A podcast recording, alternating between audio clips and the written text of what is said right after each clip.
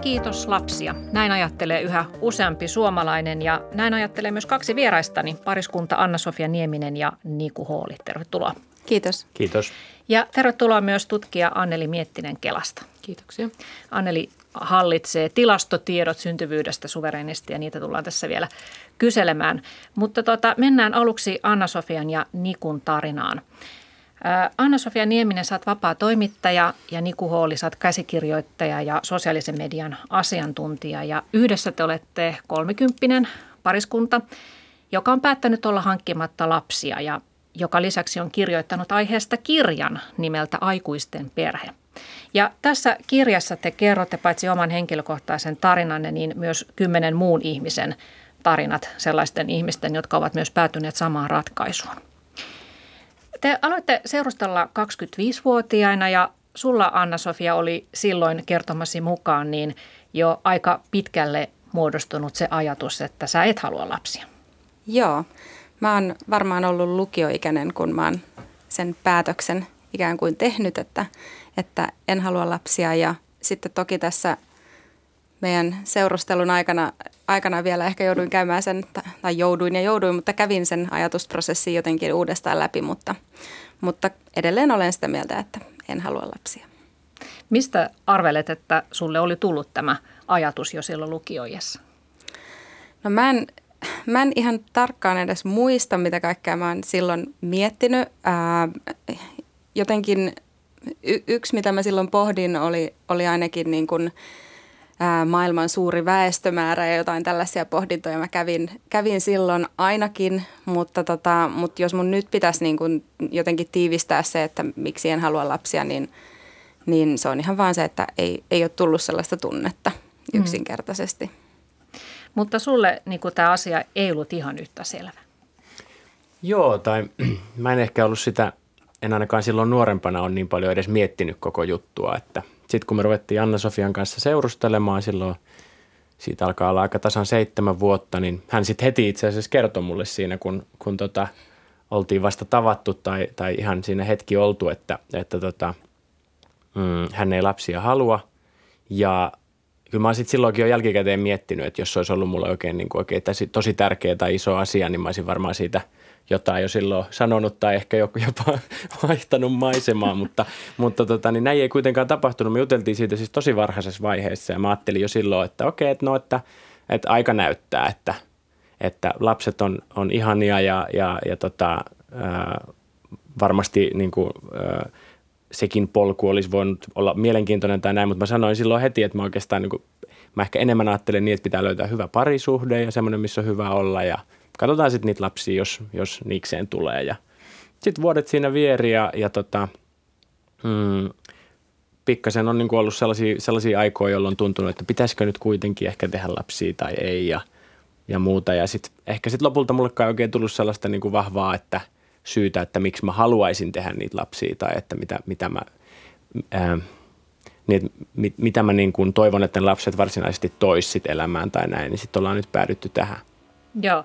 No tuossa teidän kirjassa te kerrotte just tätä aaltoilua, että, että välillä susta niin kuin tuntuu, että sä haluatkin sen lapsen ja, ja te olitte siinä vaiheessa, kun sulla tuli tällainen ajatus, niin olitte lomareissulla Balkanilla ja oliko se niin, että hääpäiväkin oli jo sovittu siinä vaiheessa, niin sitten mentiin... sulla tulikin sellainen olo, että J- joo, siis me mentiin siis kihloihin puolen vuoden seurustelun jälkeen, että häitäkin oli suunniteltu siinä jo pitkään, mutta mutta tota, Mut siinä vaiheessa oli hääpäivä varattuna. Siinä vaiheessa oli jo, joo, joo kyllä. Ei ollut ei, muuten ehkä vielä no. tarkalleen. Sitä jouduttiin, no, mutta ainakin, ainakin, oli niinku, ainakin kuukausi oli, oli niin. jo niinku aikataulutettu.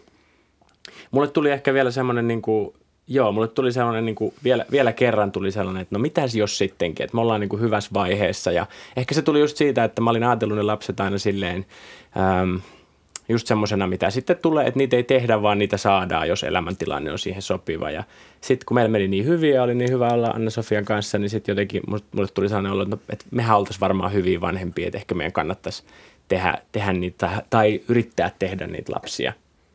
Mm. Ja, ja sitten tota, No siinä sitten alkoi semmoinen vähän erikoinen vaihe, jota on myös tuossa kirjassa ehkä vähän niin kuin kriisiksi kuvailtu, että, että tota, Anna-Sofia mietti osaltaan, mutta kanta pysyi siinä, mitä hän oli, oli sanonut, että se on. Ja siinä vaiheessa mä jouduin tietysti miettimään, että okei, että, että tota, mikä mulle on elämässä tärkeää ja mitä mä haluan tehdä. Mm. Että, että tota, Aika semmoinen iso vaihe tosiaan, että, että hääpäivä oli se deadline, että Joo. siihen mennessä pitää niin kuin tehdä ratkaisu, koska eikö sinua Anna-Sofia vähän pelottanut, että entäs jos niin kuin sanot, ei kun hän haluaa ja sä et halua lapsia, niin sitten hän olisi tarkoittanut, että teidän tiet pitää erota. Niin, tot, totta kai se oli pelottava ajatus, mutta, mutta äh, siis lapset on jotenkin sellainen asia, missä on hirveän vaikea tehdä kompromissia, niin mä olisin kyllä ymmärtänyt niin kuin molemmat päätökset, että, että sen takia se ehkä olikin niin pelottavaa jotenkin, että, että sitten odotellaan, että mitä toinen ajattelee, mutta toisaalta mä, mä jouduin itsekin siinä vaiheessa tosiaan, kun – ää, niin kuin siellä Balkanin reissulla sanoi, että hän haluaisi mun kanssa lapsia, niin en mäkään siihen osannut niin kuin siinä kohtaa suoraan sit sanoa, että, että ei, vaan että mä jotenkin jouduin itsekin vielä kerran tosiaan käymään sen läpi. Ja ehkä se oli vaan se, että oli sellainen elämäntilanne, että oli niin kuin saanut opinnot päätökseen ja oli työelämässä ja, ja oltiin hankkimassa kämppää mm. ja, ja just menossa naimisiin ja muuta. Että tavallaan se olisi ollut kauhean luonteva paikka siihen, niin sitten jotenkin vielä, vielä kerran itsekin sen kävi läpi, kunnes sitten päädyin tosiaan siihen, että, että ei sittenkään. Ja se, mikä sitten ehkä teki jotenkin vähän dramaattisenkin, että kun se oli vähän niin kuin päästetty se tilanne siihen niin vuosien varrella, koska me, me oltiin eletty ja meillä oli ollut ihan muut asiat mielessä, just nämä työt ja opiskelut ja kaikki muu, että, että tota, sitten se vähän niin kuin, että en mä ollut oikeastaan ehkä joutunut itsekään muodostamaan sellaista niin kuin vahvaa kantaa tai just se, että miksi mä haluan niitä lapsia, että mitkä syyt. Se oli vaan ehkä semmoinen asia, mitä mä ajattelin, että multa odotetaan tai miten kuka sitä odotti, mutta semmoinen ajatus mulla oli. Mm. No te avaatte tuossa kirjassa sitä pohdintaprosessia ja se oli kiinnostavaa luettavaa, koska harva – ihminen, siis sellainen, joka nyt sitten jotenkin itsestään selvästi ajattelee, että niitä lapsia tulee, niin pohtii sitä päätöstä yhtä monipuolisesti ja analyyttisesti. Niin kertokaa vähän, että minkälaisia asioita te konkreettisesti pohditte siinä sitä päätöstä tehdessä. Tai ehkä enemmän sinä, niin kuin, koska sä sitä mietit, että josko kuitenkin.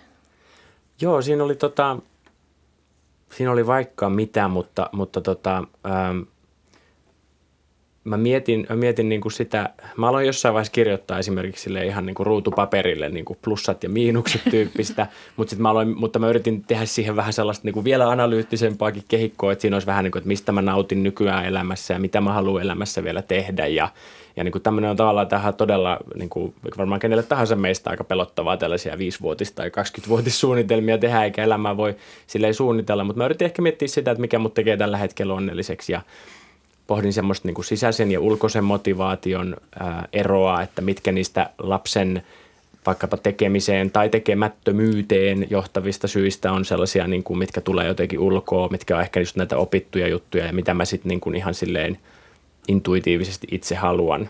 Mm. Siinä oli kaikenlaista muutakin.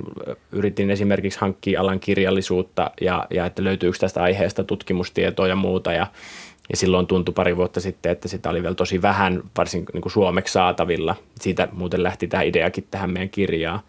Mutta se, mutta se päätöksentekoprosessi, niin aika yksinhän tuollaisen kanssa on, että, että tota, niin ei auta kuin kuunnella itteensä ja ehkä se oli sitä aika semmoinen, niin kuin, niin kuin semmoinen jonkun asteinen oivalluskin, että, että tota, just siinä oli keskittynyt, että pitää olla koulutus ja pitää olla työ ja pitäisi vähän uraakin rakentaa ja muuta, niin niin, niin tota, tavallaan se oli ehkä mulle eka kerta semmoinen, että tuntui, että okei, että, että itse asiassa me ei ole niin mikään pakko tehdä täällä tämä menee nyt vähän jo filosofiseksi, mutta että me ei ole pakko tehdä niin kuin tiettyjen sääntöjen mukaan tätä elämää. Että itsehän se pitää päättää, että mitä juttuja arvottaa ja mitä mm. haluaa, mitä haluaa omalta elämältään. Ja, ja tota, totesin myös, että tykkäsin elämästä sellaisena kuin se on ja, ja se tuntui tietyllä tavalla vapauttavaltakin, että hei, että eihän tässä ole semmoisia tiukkoja sääntöjä, että, että sellaista lasta ei ainakaan mun mielestä, mun, tämä on mun henkilökohtainen ajatus, mutta että sitä ei ehkä kannata tehdä ainakaan sen takia, että, että ajattelee vaan, että niin pitäisi tehdä, vaan että se mm. pitäisi tulla jotenkin sisältä ja sellaisena oikeasti, niin kuin, että minä haluan tätä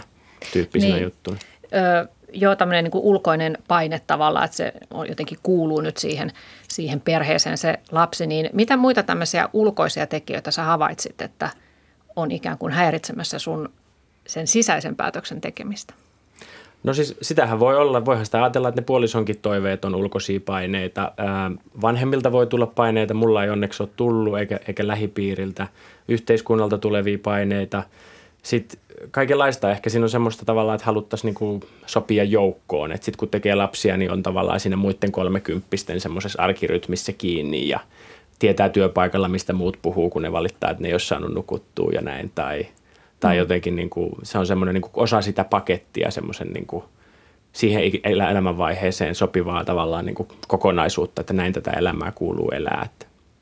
Mikä teille sitten oli sellainen ratkaiseva syy olla hankkimatta lapsia, kun te pohditte tätä? Tai Anna-Sofia, sulla varmaan vahvistui joku, joku sisäinen syy, mitä sä olit jo vuosia pohtinut. Niin, mä ehkä, siis mä mietin, mä mietin kanssa siinä, niin kuin, tai on vuosien varrella miettinyt monenlaisia asioita just, just niin kuin lähtien, että olisinko mä hyvä äiti ja, ja, ja myös, myös siis sitä, että miten suhtautua vaikka siihen, että Suomessa synty, syntyvyysluvut laskee ja sitten toisaalta maailmassa on hirveästi ihmisiä ja, ja niin kuin kaikenlaisia pohdintoja käynyt siihen liittyen. Mutta mulla tosiaan sitten sit se lopulta, se mun päätös tuli siitä vaan, että, että mä niin kuin jotenkin hyväksyin sen, että no ei mulla ole ihan oikeasti vaan tullut sitä tunnetta, että mä haluaisin oman lapsen. Että mm. et, et en mä voi tavallaan, niin kuin, tai halua jotenkin taistella sitä vastaan tai, tai näin, että se vaan on niin.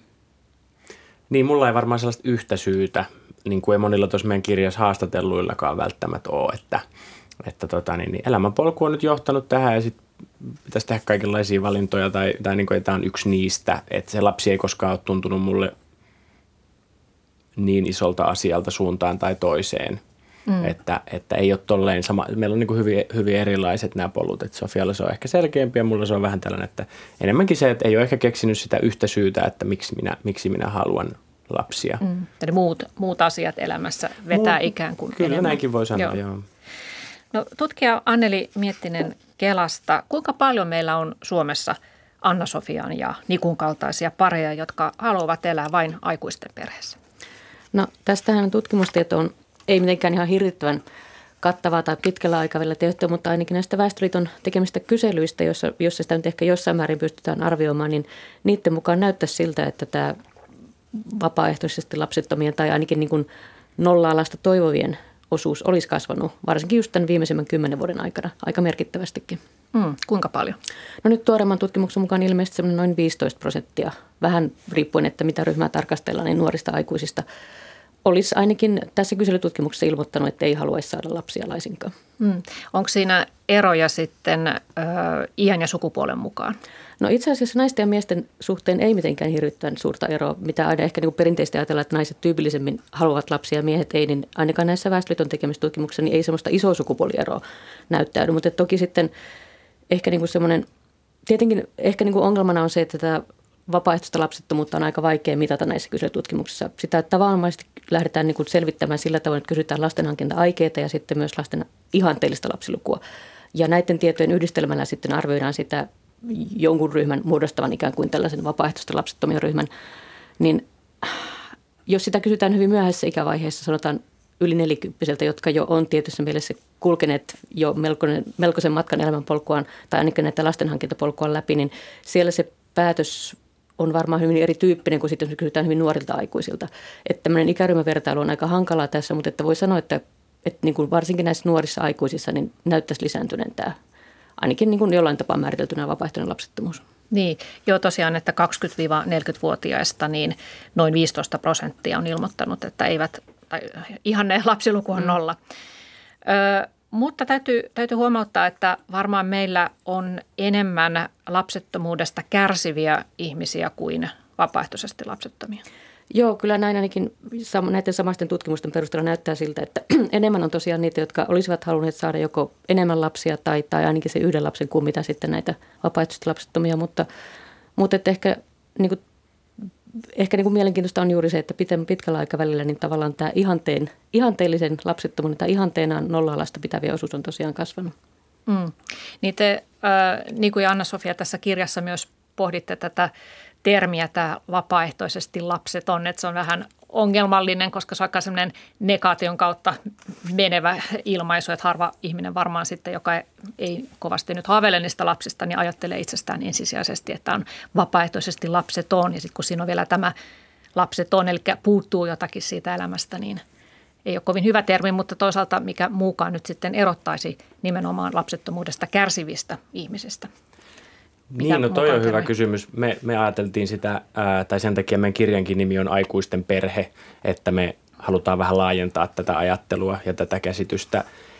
Eli, eli tota, juuri niin kuin sanoitkin, niin alkoi tulla sellainen olo siinä, missä totta kai on, on niin kuin monet vapaaehtoisesti lapsettomat määrittelee itsensä vapaaehtoisesti lapsettomina, jotkut käyttää lyhennystä vela myös, niin me ei oikein ehkä itse, tai niin kuin se ei ainakaan itselleni tunnu ihan hirveän luontevalta, ja, ja lisäksi se tosiaan on tälleen, sen, siinä, että kun ihminen määritellään sen kautta, mitä hän ei ole, niin, niin, niin se on vähän jotenkin mm. erikoista, kun se ei varsinkaan niin kuin kovin monelle ole identiteetin iso, iso osa sinänsä, vaan hän on aikuinen ihminen, joka jatkaa elämäänsä niin kuin aina ennenkin. Niin, niin haluttiin siksi tämä aikuisten perhe ottaa, ottaa mukaan. Se sitten, mitä siihen voi sisältyä, niin siihen voi sisältyä tietysti monenlaisia niin kuin, ää, perhemalleja. Mm. Ää, mutta mutta tota, sittenhän me oltiin, siitäkin mietittiin, että kun tutkimuksessa kysyttiin ää, ihmisiltä, jotka esimerkiksi elää yhden tai kahden hengen talouksissa, mitkä on tietenkin iso, hyvin iso osa Suomessa, niin kysyttiin, että ketä tällaiset ihmiset ku, kokee kuuluvansa perheeseen, niin monet nimes, monet nimes siihen paljon muitakin kuin vain siinä samassa taloudessa asuvia. Sinulla oli siitä, Anna-Sofia, ainakin olit, olit haastatellut siitä – tai Joo, tai, tai en varsinaisesti itse asiassa haastatellut, mm. mutta siis luin tällaista Anna-Maja Kastreenin avioliittoperheen tuolla puolen tutkimushankkeesta ja, ja siinä kysyt, kysyttiin itse asiassa ää, joukolta avioliiton ulkopuolella olevia helsinkiläisäitejä, että ketä heidän mielestään kuului heille hiljattain syntyneen vauvan perheeseen, niin, niin keskimäärin nämä äidit nimesivät perheeseen itsensä ja vauvan lisäksi seitsemän henkilöä. Ja tota, se oli aika pieni osuus, missä niin kun tämä perhe muodostui pelkästään samaan kotitalouteen kuuluvista henkilöistä. Et, et siellä oli kaikenlaisia niin kun, ystäviä ja lapsen kummeja ja isovanhempia ja serkkuja ja muita, ketä mm. siihen niin kuin perheeseen koettiin kuuluvaksi.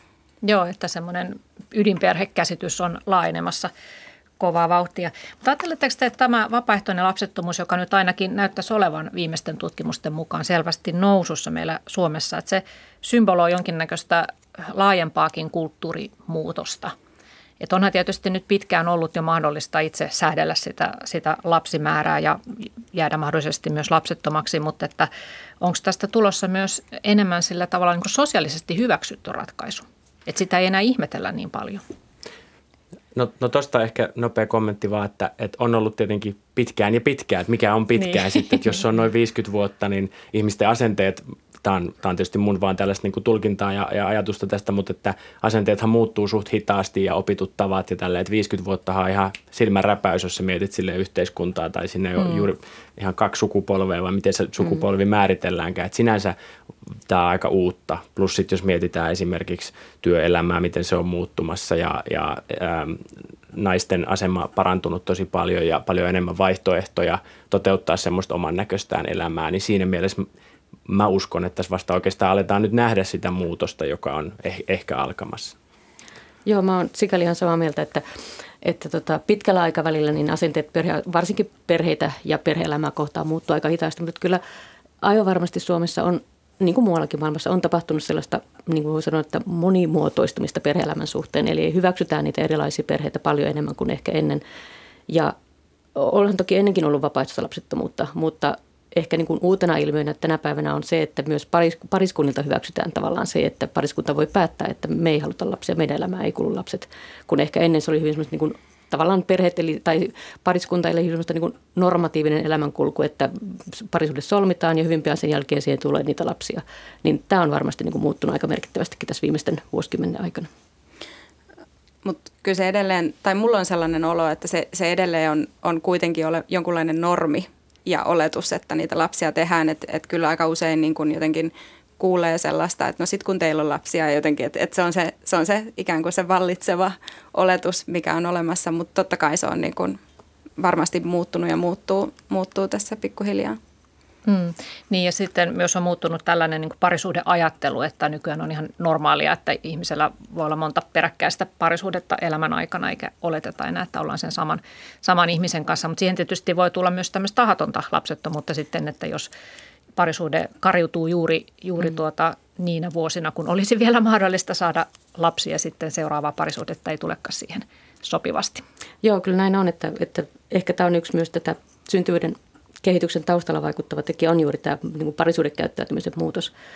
Se, että meillä on useita parisuhteita peräkkäin ja parisuhteessa eletään pitkään sitä vain kaksi vaihetta ennen kuin, niin kuin, niin kuin tuossa varhemmin kuvasti sitä, että ei niin kuin edes välttämättä juolahda mieleenkään pohtia sitä lasten hankintaa. Ja sitten kun se parisuhde purkautuu ja solmitaan se uusi, niin on tavallaan muutaman vuosi taas vierähtänyt eteenpäin. Että, että tämä on varmaan semmoinen iso muutos myös. Mm.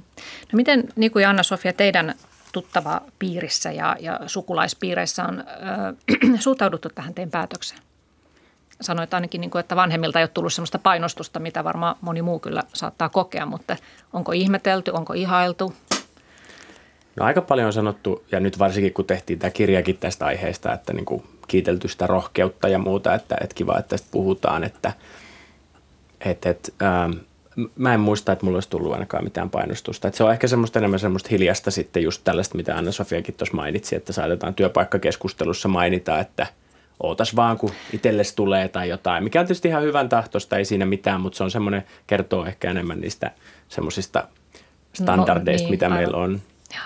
Joo, joo, me ollaan kyllä sillä tavalla onnekkaita, että ei, ei ole tota, tai että lähipiiri on suhtautunut hirveän hyvin tähän meidän päätökseen, että en mä muista, että sitä nyt kauheasti olisi kyseenalaistettu. Mm.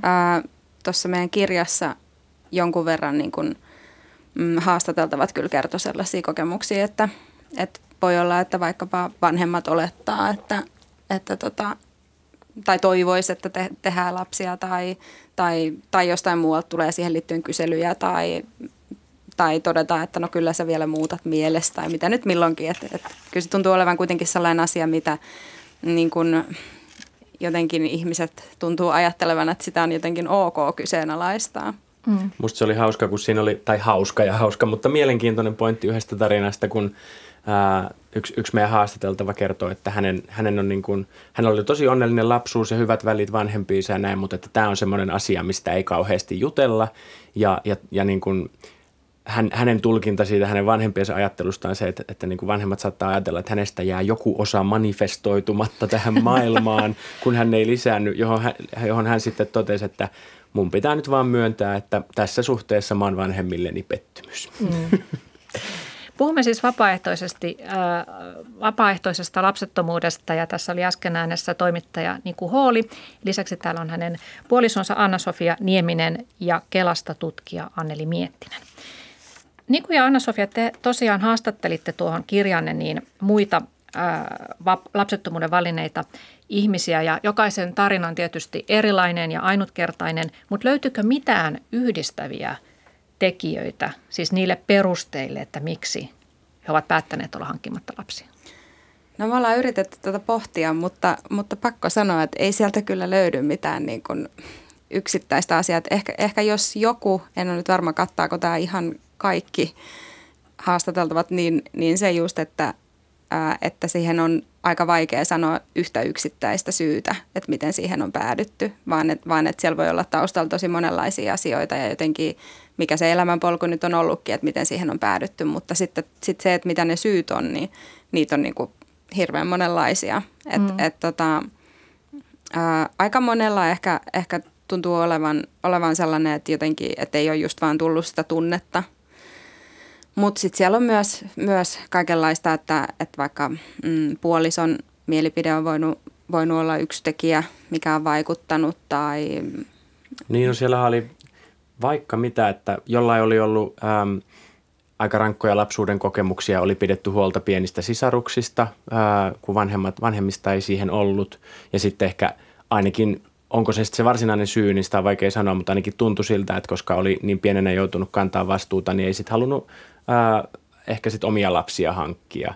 Sitten oli tämä klassinen, että ä, on joku intohimoinen asia, mihin suhtautuu ä, oma taide tai, tai työkin jossain määrin tai harrastus, jota halusi tehdä ja, ja ei tavallaan halunnut lapsia siihen sitä sotkemaan. Mutta kuten sanottu, niin, niin äh, harvalla oli vain yhtä syytä. Ja tietysti meidän otantakaan ei ollut hirveän laajaa, että en tiedä onko Annelilla tähän sitten laajempaa tietoa sitten keskimääräisistä syistä, mutta, mutta se, se on tavallaan jännä, että mekin oltiin tosi kovasti sitä, että no mikä se syy on, mikä se syy on, ja sitten sitä ei aina ole välttämättä niin helppo sanoa. Että, niin. et, et, Mutta se ainakin tuli selväksi, että semmoinen stereotypia niin kuin vapaaehtoisesti lapsettomasta, että se on joku semmoinen kauhean uratykki, joka bilettää kaikki viikonloput niin kuin aamusta iltaan, niin se ei pidä paikkaansa.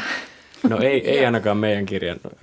Sofia, sulla oli jotain. Joo, joo ja sitten siis välillä oli niinku vaikea erottaa sitä, että mikä on se syy ja mikä on tavallaan seuraus. Että et jos ihminen vaikka hirveän intohimoisesti harrasti jotain tai teki taidetta tai muuta, niin oliko se se alkuperäinen syy vai oliko se alkuperäinen syy kuitenkin se, että ei vaan tuntunut siltä ja sitten tavallaan jatko sillä – valitsemallaan polulla, että mm. eihän ne välttämättä edes ole niin, kuin, niin suhteessa, to, sel, selkeässä suhteessa toisiinsa tai, tai, niin, ja tai näin. Eräskin että... haastateltava, jolla oli valtavasti eläimiä, niin ensimmäinen ajatus tuli ehkä silleen, että no, että hän varmaan hankki niitä eläimiä niin kuin tavallaan, että saa huolehtia jostain niin kuin heikommistaan tai muuta, mutta ei se sitten hänelläkään tainnut mennä ihan niin tämä, tämä ajattelupolku, tai siis että ei se ollut niin yksinkertaista.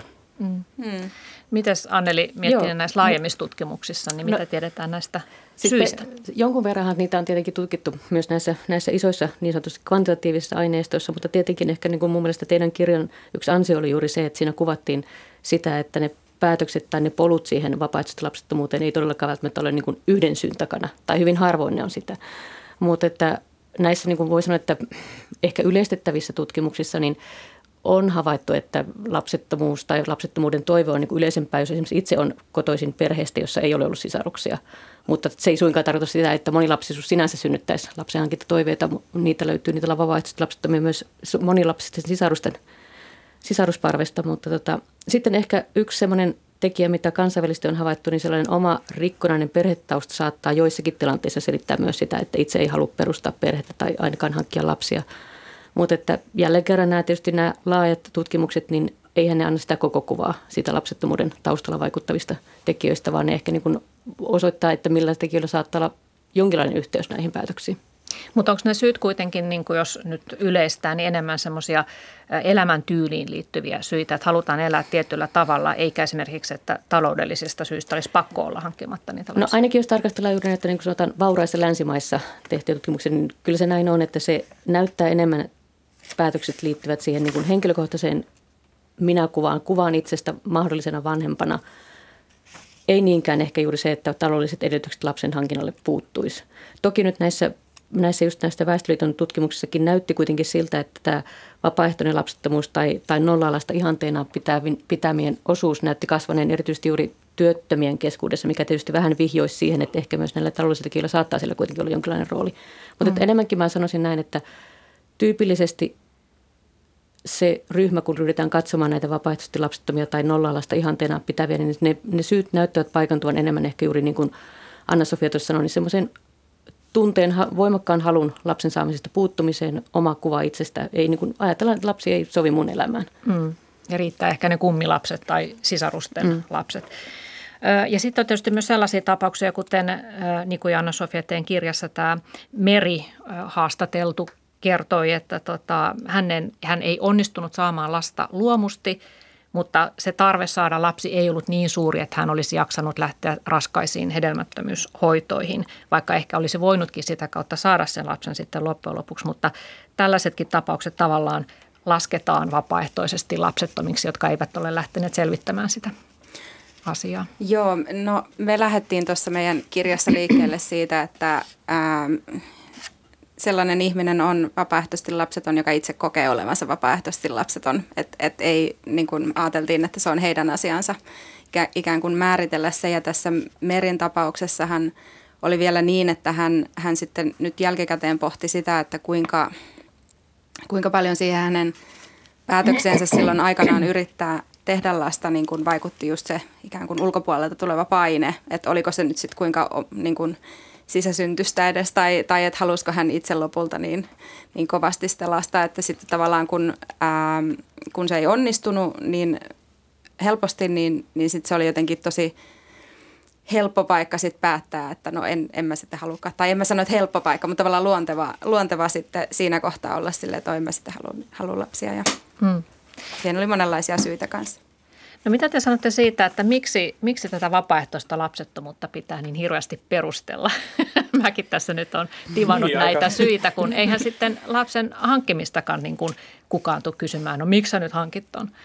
Se on totta, että harvoin, harvoin sitä tivataan, että hei, että meillä on tota, niin lapsi tulossa. Miksi? Miksi ihmeessä? Oletteko te nyt miettinyt tuon loppuun asti tai ehkä joltain tosi nuorilta saatetaan kysyä, mutta se on totta. Ehkä se on vaan, kun se on kuten sanottu, niin kuitenkin sen verran uusi asia vielä, että ehkä se on meille vierasta vähän se ajatus siitä, että ai, että sitten kun meillä onkin oikeasti vapaus ja valta valita, niin kaikki ei sitten haluakaan sitä lasta, niin ehkä se on vaan vähän, vähän vielä niin kuin sulattelemista joillain ihmisillä tämän asian kanssa. Mutta mä luulen, että se on niin kuin muuttumassa ja, ja, ja on niin kuin ilo huomata, että tästä asiasta nyt puhutaan ja, ja tota, halutaan olla itsekin tässä kirjan tekemisellä sitä niin kuin edistämässä, että tämä on yksi valinta muiden joukossa, että, että tota, mun mielestä kyllä niin kuin sallivampaan suuntaan ollaan menossa. Mm. mm. No tässä tuota Anna-Sofia ja Niku on molemmat kaupunkilaisia ja korkeasti koulutettuja ja hyvin töissään menestyneitä, niin onko tämä tyypillinen kuva? Että onko se erityisesti koulutettujen kaupunkilaisten ilmiö? No, se, se on ainakin se semmoinen niin kuin sanotaan stereotyyppinen kuva sitä vapaaehtoisesti lapsettomasta. Näissä väestötutkimuksissa tämä nyt ei kuitenkaan ainakaan ihan täysin pitänyt paikkaansa, eli Eli voi sanoa, että se kyllä urbaani ilmiö se sikäli on, että se on tyypillisempää kaupunkialueilla. Mutta ei nyt suinkaan pelkästään suurissa kaupungeissa, vaan, vaan että, että voi sanoa, että se kahteen joko kulkee maaseutu-kaupunkiasetelman välillä. Mutta sitten tämä yhteiskuntaluokka, niin kyllä niistä tutkimuksista ainakin kävi ilmi kuitenkin se, että se ei ole suinkaan niin kuin pelkästään korkeasti koulutettujen ihmisten halu, vaan, vaan niitä löytyy kaikista väestöryhmistä ja yhä ehkä voi sanoa, niin kuin, voi sanoa tasaisemmin kaikilta muilta osin pois lukien tämä kaupunki, kaupunkimaisuus sitten tässä. Mm. No puhutaan sitten vielä vähän lisää tuosta perhekäsityksestä, josta äh, tuossa aikaisemmin vähän tuota mainittiinkin, niin yleensä siitä perheellistymisestä puhutaan siinä vaiheessa, kun saadaan lapsia, mutta tämä teidän kirjan nimikin, Aikuisten perhe, niin viittaa siihen, että ilmeisesti haluatte tuoda vähän toisenlaistakin näkökulmaa tähän, että mikä se perhe voi olla. Niin, kyllä me koetaan, että me ollaan esimerkiksi perhe, vaikka, vaikka meillä ei niitä lapsia olekaan. Että miksei mm. me oltaisi tavallaan. Että ja, ja monissa, miten sitä nyt sitten määritellään, että esimerkiksi tilastokeskuksen ää, määritelmissähän me ollaan perhe, kun me mm. asutaan samassa, samassa osoitteessa ja näin poispäin. Ja tota, itse asiassa, jos nyt oikein muistan, niin, niin se on vieläpä niin kuin yleisin perhetyyppi Suomessa, kahden aikuisen perhe. Mm. Joo, kyllä näin on. Johtuen tosin tosi siitä, että siihen tulee mukaan näitä jo, lapsi, jo talouksia, joista lapset on jo muuttaneet Toki. pois, mutta mm. että on yleis, yleisin tyyppi kyllä. Mm. Ja yksin asuvat lienee vielä Joo, isompi totta. ryhmä, jotka tietysti välttämättä eivät ole yksinäisiä, mutta siis se on mm. iso ryhmä. No näkyykö teidän elämässä jotenkin se, että me kuitenkin, vaikka perhekäsitys on muuttumassa ja laajentumassa, niin me eletään edelleen aika, aika perhekeskeistä kulttuuria, niin näkyykö se jotenkin teidän elämässä, että te olisitte jotenkin ulkopuolella jotakin ihmeellistä yhteisöä? No, mulla ei sellaista vahvaa, vahvaa niin kuin ulkopuolisuuden tunnetta siinä mielessä ole. Se voi tietysti muuttua sitten, jos vielä useampi kaveri hankkii lapsia tai, tai tutut, että nyt on niin kuin ehkä vieläkään ei niin kuin enemmistö läheisistä ystävistä ole hankkinut lapsia, jotka on suurin piirtein sama ikäisiä. Mä oon siis 32 nyt. Mm, jonkun verran niin tuossa kirjassakin haastateltavat sanoi sitä, Anna-Sofian haastattelema Panu esimerkiksi mietti sitä, että, että tota, töistä on niin kuin aina ok lähteä lapsi on aina niin kuin kesken palaverin hyvä syy lähteä, vaikka se olisi vaan niin kuin perushaen tarhasta, mikä on niin kuin ollut tiedossa jo luultavasti hyvän aikaa sitten, niin Panu mietti sitä, että hän, hän, hän, hän kun on lapseton, niin voiko hän sanoa joskus, että mun pitää nyt lähteä kesken palaverin, että lähden elämään mun elämää. että et, et, et kyllähän se silleen niin kuin, ää, tietyllä tavalla, en tiedä voiko sanoa jalustalle, mutta että se on semmoinen asia, johon ei, niin kuin, se on vastaan sanomaton – ää, perusteluna. Niin kuin tietysti jossain määrin pitääkin olla, koska mm. lapsi on puolustuskyvytön ja siitä pitää pitää huolta. Ja jos nyt katsoo vaikka, mitä niin kuin Suomessa vaikka perhepolitiikan tavoitteeksi on, on niin kuin määritelty, niin kyllä se on nimenomaan ää, lasten ja vanhempien asioiden ajaminen. Ja musta yksi, yksi tota, esimerkki tästä perhekeskeisyydestä tai ydinperhekeskeisyydestä oli, oli tota, mä googlailin tässä – joku aika sitten ää, Helsingin kaupu- tai päädyin Helsingin kaupungin sivuille ää, ja että miten siellä tarjotaan niin kuin pariterapiaa. Niin Helsingin kaupunki, ainakin näiden sivujen mukaan, en ole selvittänyt tätä sen pidemmälle, mutta ainakin näiden sivujen mukaan tarjoaa pariterapiaa vanhemmille. Että sitten siitä tavallaan tulee vähän sellainen olo, että, että onko sitten lapsettoman pariskunnan se parisuhde jotenkin vähempiarvoinen, kun, kun ei ole niitä lapsia tai mm. näin. Että et, kyllä se jotenkin monessa asiassa tulee kuitenkin vastaan. Oletteko te itse työelämässä törmänneet siihen, että esimerkiksi parhaat kesäloma-ajat vievät aina ne, ne joilla on lapsia? Tai te joudutte tinkimään?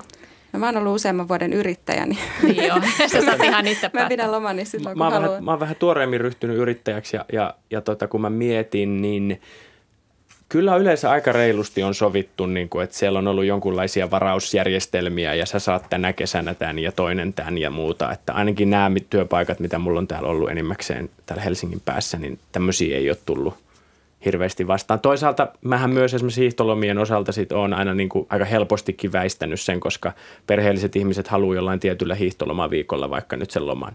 Se on mulle mm. ihan fine, koska ne on kalliimpia ne lomat joka tapauksessa silloin, että mulla on ihan sama lomailla viikkoa aikaisemmin tai myöhemmin. Mm. Että sitten totta kai voi joustaa, mutta mut ei ole tullut sellaista vahvaa, että nyt mut jyrättäisi lapsettomana tässä.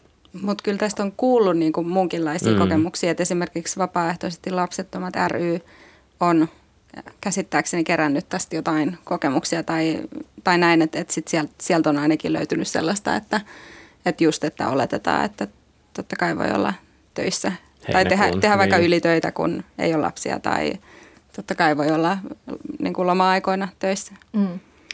Meillä on nyt Suomessa syntyvyys laskenut jo seitsemättä vuotta peräkkäin ja tällä hetkellä meillä kuolee enemmän ihmisiä kuin syntyy ja väestö lisääntyy ainoastaan maahanmuuton ansiosta, mutta ö, tämä ei nyt liene varmaan pelkästään vapaaehtoisesti lapsettomien syytä tämä tilanne. Ei, kyllähän syntyvyyden lasku taustalla on ilmeisesti tällä hetkellä pitkälti se, että, että sitä ensimmäistä ja toista ja tällä hetkellä ilmeisesti sitä kolmatta lastakin hankintaa lykätään aika paljon. Se, se, että mihin asti, missä vaiheessa tämä muuttuisi sitten, että missä vaiheessa me alkaisi sitten nousta tämä syntyvyys, niin on sitten kyllä tuhannen talan paikka. Mutta että Tokihan siis tietenkin tämä lapsettomuutta tavoittelevien ihmisten osuuden kasvu niin osaltaan vaikuttaa siihen syntyvyyden kehitykseen, mutta että kyllä se pääsyy tällä hetkellä on tosiaan se, että nuoret aikuiset siirtää sitä ne nuoret aikuiset, jotka niitä lapsia haluaa, niin siirtää tällä hetkellä sitä lasten hankintaa. Mm. Niin, ensisynnyttäjän ikä on tällä hetkellä 29 vuotta ja just tämä 230 ikäluokka niin on ilmoittanut, että maksimissaan yhden lapsen haluaa, että se tietysti se lapsimääräkin, se ihanne on pienentynyt.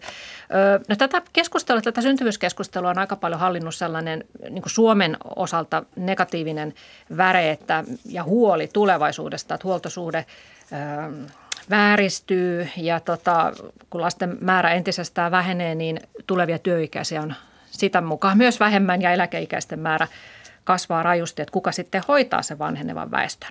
Miten sitten Anna-Sofia ja Niku, kannatteko vielä näin kolmekymppisenä huolta siitä, että kuka teidät sitten hoitaa, kun olette vanhoja? Tarkoitatko niin kuin tällaisella enemmän yhteiskunnallisella tasolla? No vai, molemmilla, vai? mutta että onko niin. se sellainen ajatus, että, että sitä, sitä kun pohditte tätä lapsi, lapsiasiaa, niin oliko se yksi syy, että pitäisikö vanhuuden varalle, että meitä no, sitten Jos mennään ensin hoitaisi. vaikka tuohon niin yksilön tasolle, niin, niin, niin mä pidän sitä aika huonona syynä, että jos on ainoa syy hankkia lapsia, niin tuntuu vähän, vähän erikoiselta. Toivottavasti on muitakin motivaatioita siihen perheen perustamiseen. Meillä on niin kuin on tässä tänä keväänäkin nähty, niin aika paljon ihmisiä tuolla, tuolla tota, niin, niin vanhoja ihmisiä, joista ei pidetä kunnollista huolta ja, ja heille ei välttämättä ole ketään puolustajaa, vaikka lapsia olisikin tullut mm, hankittua, että mm. se ei ole mikään tae siitä, että, että joku mun perään katsoo, katsoo sit vanhana.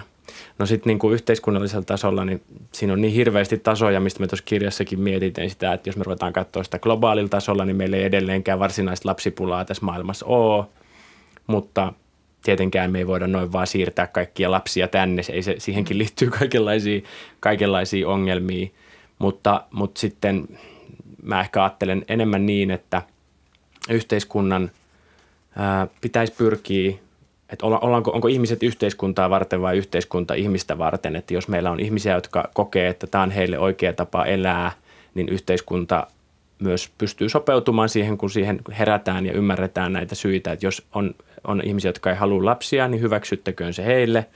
Mutta sitten jos meillä on, niin kuin Annelikin tuossa totesi, että meillä on iso porukka myös ihmisiä, joilla se viivästyy, vaikka niitä haluttaisikin tai muuta, niin ne on sitten ne, mihin mä niin kuin kiireisimmin puuttuisin, että, että tai että et pystyttäisiin auttamaan tätä jengiä, että luotaisiin sellaiset olosuhteet, että niitä lapsia voidaan hankkia. Ja siinäkään mielessä mä en koe kyllä huonoa omaa tuntoa tästä omasta valinnastani, koska siihen on muitakin ratkaisuja edelleen olemassa. Mm. Joo, ja, ja kyllähän tuo syntyvyyden aleneminen ja, ja huoltosuhteen heikkeneminen, niin eihän se ole pelkästään Suomea koskeva ilmiö, vaan voi sanoa, että kaikissa läntisissä maissa ja, ja itse asiassa globaalistikin väestö vanhenee väistämättä. Että me joudutaan siihen joka tapauksessa sopeutumaan tavalla tai toisella ja, ja itse asiassa niin kuin en näe edes mahdollisena, että kovin merkittävästi syntyvyyteen voitaisiin vaikuttaakaan millä yhteiskuntapolitiikan keinoilla. Mm. Niin, en tiedä sitten, mitä ne keinot voisi olla. Tuossa viime vuonna Jyväskylän yliopistossa tehtiin tutkimus, että yli puolet suomalaisvanhemmista kokee, että uupumus ja väsymys ovat syitä sille, että he eivät halua enää enempää lapsia. Siis jos heillä on jo yksi lapsi, niin eivät halua hankkia lisää. Ja, ja unen puute on hyvin konkreettinen syy. Ja tietysti miten siihen nyt sitten yhteiskunta voi auttaa, jos on väsynyt, mutta tietysti perhepolitiikalla voi, voi tukea. Mulla on muuten tässä ihan tuore tämän päivän Hesarista tällainen uutinen, että erityisesti 30-34-vuotiaiden miesten määrä, siis miesten, jotka haluavat lapsia, niin on romahtanut 30 prosenttiyksikköä vuosikymmenessä. Ja tässä on analysoitu, että nuoret miehet eivät halua sitoutua, että tinderöitynyt seurustelukulttuuri tarjoaa aina uuden, uuden vaihtoehdon ja sitten erotaan, jos tyttöystävä alkaa vaatia lapsia. Kuulostaako tämä tutulta? No en osaa sanoa vielä, että minkä, mikä tutkimus tuossa on taustalla, mutta toki varmaan... Tämä on siis Väestöliiton tämä, tämä prosenttimäärä, tuo, että on nuoret miehet ää, erityisesti. Joo, siis nuorten miesten toiveet kyllä oli muuttunut tässä tuoreimmassa 2018 kerätyn tiedon perusteella, ja erityisesti se näytti koskevan myös korkeasti koulutettuja nuoria miehiä. Mä itse ajattelisin näin, että ehkä siinä on kyse myöskin enemmän tällaisesta epävarmuudesta, enemmänkin kuin se, että ehdottomasti ei haluta lapsia. Ja ja tavallaan niin kuin pariskuntien kohdalla niin ehkä tiety, tietynlaista ongelmaa voi synnyttää se, että, että jos nainen vaikkapa haluaa lapsia ja mies epäröi, ja, ja kun tätä päätöksentekoa nyt kuitenkin valtaosassa parissa tehdään yhdessä, niin tavallaan se toisen epäröinti siirtää sen toisenkin lasten hankintaa. Ja tätä kautta tämä nuorten miesten päätöksenteko tai päättämättömyys tietyssä mielessä niin osaltaan vaikuttaa tähän syntyvyyteen. Hmm. Mutta sanokaa Anna-Sofia, niin kun te olette kolmekymppisiä, niin varmaan tunnette paljon kavereita, jotka käyttää Tinderiä, siis tätä deittailusovellusta, niin tota, voiko se aiheuttaa sellaisen ilmiön, että ikään kuin aina etitään sitten jotain parempaa ja uutta ja sen takia sitten viivästyy se perheen perustaminen? Nyt ollaan aika valistuneiden arvausten äärellä, mutta äm, no mun mielipide on se, tai mun, mitä mä oon tästä vierestä katsellut, koska olimme yhdessä jo ennen kuin Tinderia oli keksittykään, että ei ole omakohtaista kokemusta, mutta, mutta tota, kaikki kaverit, ketä, mä voin sanoa, että kaikki, ketä mä tunnen silleen hyvin, että tiedän heidän Tinderin käytöstään, niin ää, kun heillä on se olle, ollut, niin he ovat olleet niin kuin erittäin, erittäin niin kuin hanakoita myös poistamaan sen, että kun vaan pääsisi pois. Tai tavallaan, niin kuin, että se, siellä ei ole tällaista kyllä tällaista niin kuin karkkikauppa-ilmiötä havaittavissa, vaan enemmänkin se on sellainen pakollinen paha, että kun sieltä on pystynyt kuitenkin tapaamaan ilman, että tarvii lähteä vaikka baariin joka kerta. Tai niin kuin, että se on niin kuin luonteva yksi lisäpaikka, missä ihmisiä voi tavata ää, vaikka ei muuten välttämättä just jaksaisi tosiaan tuolla kaupungilla pörrätä, mutta siihen liittyy myös monilla sellaista aika, niin kuin, että, äh, aika niin kuin raskaalta tuntuu myös niin kuin asiana, että että, että tota, niin, niin, sehän on myös sovellus, missä voit aina pyyhkästä niin kuin uuden ja uuden. Niin, mutta kyllä nekin ilmeisesti jossain vaiheessa loppuu, riippuu paikkakunnan koosta, että, että ihmisiä he siellä toisessa päässä on. Että et, et ei ole kyllä tämmöistä niinku ihannointia, että enemmänkin se alkuinnostus, mikä Tinderissä joskus silloin mm. ehkä viisi vuotta sitten, vai mistä me puhutaan, niin on kääntynyt vähän sellaiseen, että joku on vaikka jäänyt hiljattain sinkuksi, niin no kai se on sitten asennettava se Tinder, että löytäisi mm. seuraa. Mm. Ja kyllä mun käsitykseni myös on, että useimmat kuitenkin sitä vakiintunutta parissa vakavaa, tai se on vakaampaa parisuudetta hakee kuin ehkä tällaista niin kuin vaihtomentaliteetillä liikenteessä, mutta niin ja en. sitten nuorten miesten kohdallahan, niin tuota, eihän heillä ole mikään kiire. Että Ei, 30 voi hyvin näin. vielä tinderöidä parikymmentä vuotta. Kyllä mä voin kertoa, että kyllä ne nuoret miehetkin kokee sit paineita, että kyllä sitä kuitenkin niin kuin, mm. ää, ää, jotenkin ajatellaan kuitenkin tässä, jos, jos 30 kieppeillä, että no nyt varmaan, niin kuin ehkä just voi olla, että ne on osittain tällaisia ulkoisesti tulevia, mutta että paineita, mutta kuitenkin tavallaan, että no, että haluanko me täällä vaan tinderöidä ja, ja ns. sekoilla vielä, kun mä oon 38 tai jotain, että kyllä siellä niin kuin semmoista keskustelua on. Mm. No sitten vakavampi kysymys on nämä ekologiset asiat, että ne tuli tämän kirjassa myös siellä täällä esille, että ihmiset, ja niin kuin tekin olette pohtinut myös ilmastonmuutosta ja sitä, että ma- maailmanlaajuisesti ei ole mitään ongelmaa syntyvyyden kanssa, vaan päinvastoin syntyy ehkä liikaakin lapsia suhteessa maapallon kestokykyyn, niin, niin miten te tätä arvioitte, että kuinka iso tekijä tämä oikeasti on, että nuoret ihmiset miettii sitä, että haluavatko he synnyttää lapsen maailmaan, sellaiseen maailmaan, jossa tämä lapsi saattaa muutama vuosikymmenen päästä kohdata hyvinkin vaikeita asioita?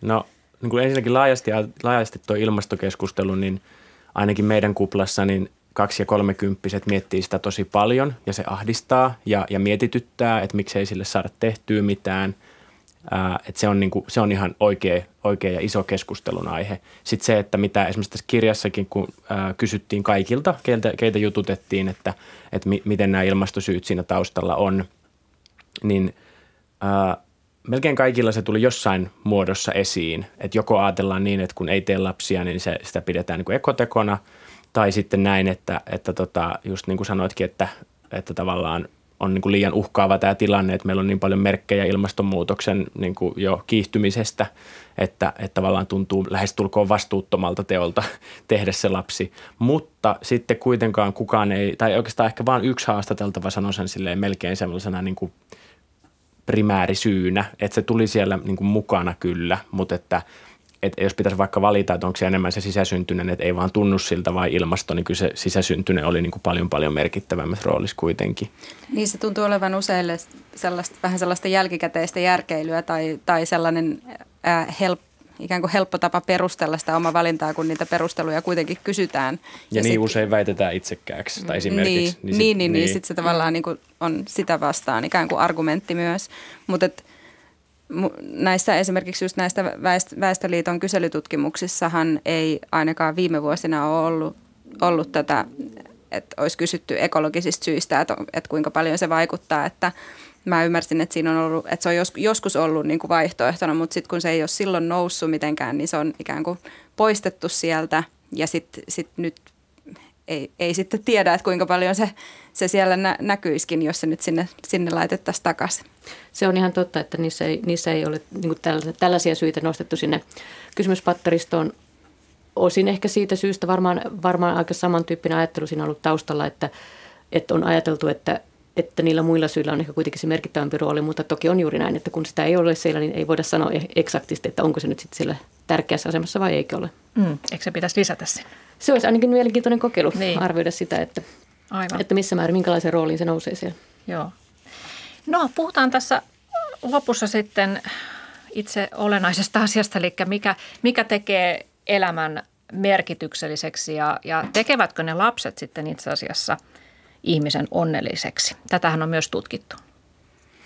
Joo, ähm, jonkun verran haastateltiin erilaisia onnellisuus, onnellisuudesta tutkimuksesta tehneitä tyyppejä, tutustuttiin näihin, näihin tutkimuksiin ja, ja, ja äh, itse asiassahan siinä käy monesti niin, että kun ihminen saa lapsia, niin se saattaa ehkä hetkellisesti tuottaa sellaisen onnellisuuspiikin, mutta sitten kun se lapsiperhearki iskee siinä kaikki ne, kaikki ne kommervenkkeineen, niin, niin sitten se saattaa jopa laskea se onnellisuus ainakin joku aikaa taas sitten niin kuin sitä niin kuin edeltävää tasoa matalemmaksi.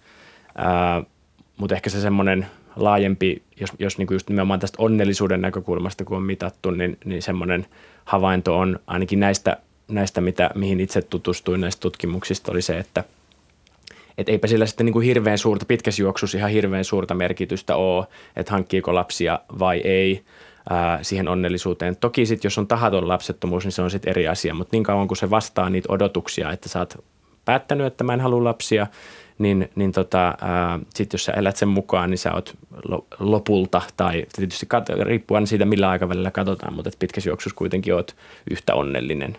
Mm. Että se ei niin kuin, suoraan ei voi sanoa, että lapset olisi se onnen lähde, että, että ihmisen biokemia taitaa toimia niin, että aika monista valinnoista ää, ää, huolimatta pystyy olemaan niin kuin onnellinen, että se ei ole siitä riippuvainen suoraan. Mm. Kyllä luulisin juuri näin, että avainasemassa tuossa on se, että kuinka valittu tai, tai haluttu vaihtoehto se elämäntilanne sitten lopulta on. Ja itse asiassa tahattomasti lapsettomien kohdallakin on havaittu juuri tämä, että, että siihen sopeudutaan sitten siihen elämäntilanteeseen Aivan. ja se tavallaan niin kuin palaa se onnellisuuskäyrä sinne normaalille, niin sanotusti normaalille tasolle. Mm.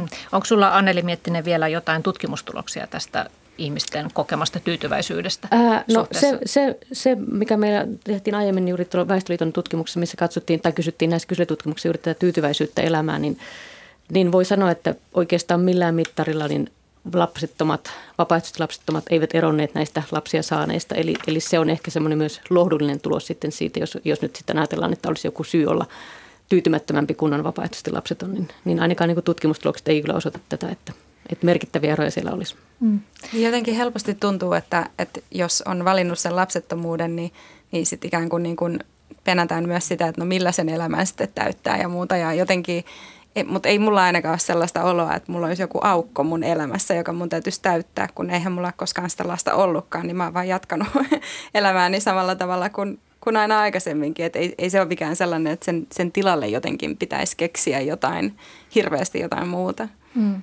No, tämä olikin teillä molemmilla se iso mietin, mietinnän kohde, että mikä sen elämän tekee merkitykselliseksi, niin mikä teillä tekee sen, että olette onnellisia? Minkälaiset asiat elämässä on teille tärkeitä? No varmaan aika, aika tavalliset asiat, että jotenkin läheiset ihmiset, perhe, ystävät, ää, työ myöskin ja, ja siis ihan tavalliset asiat.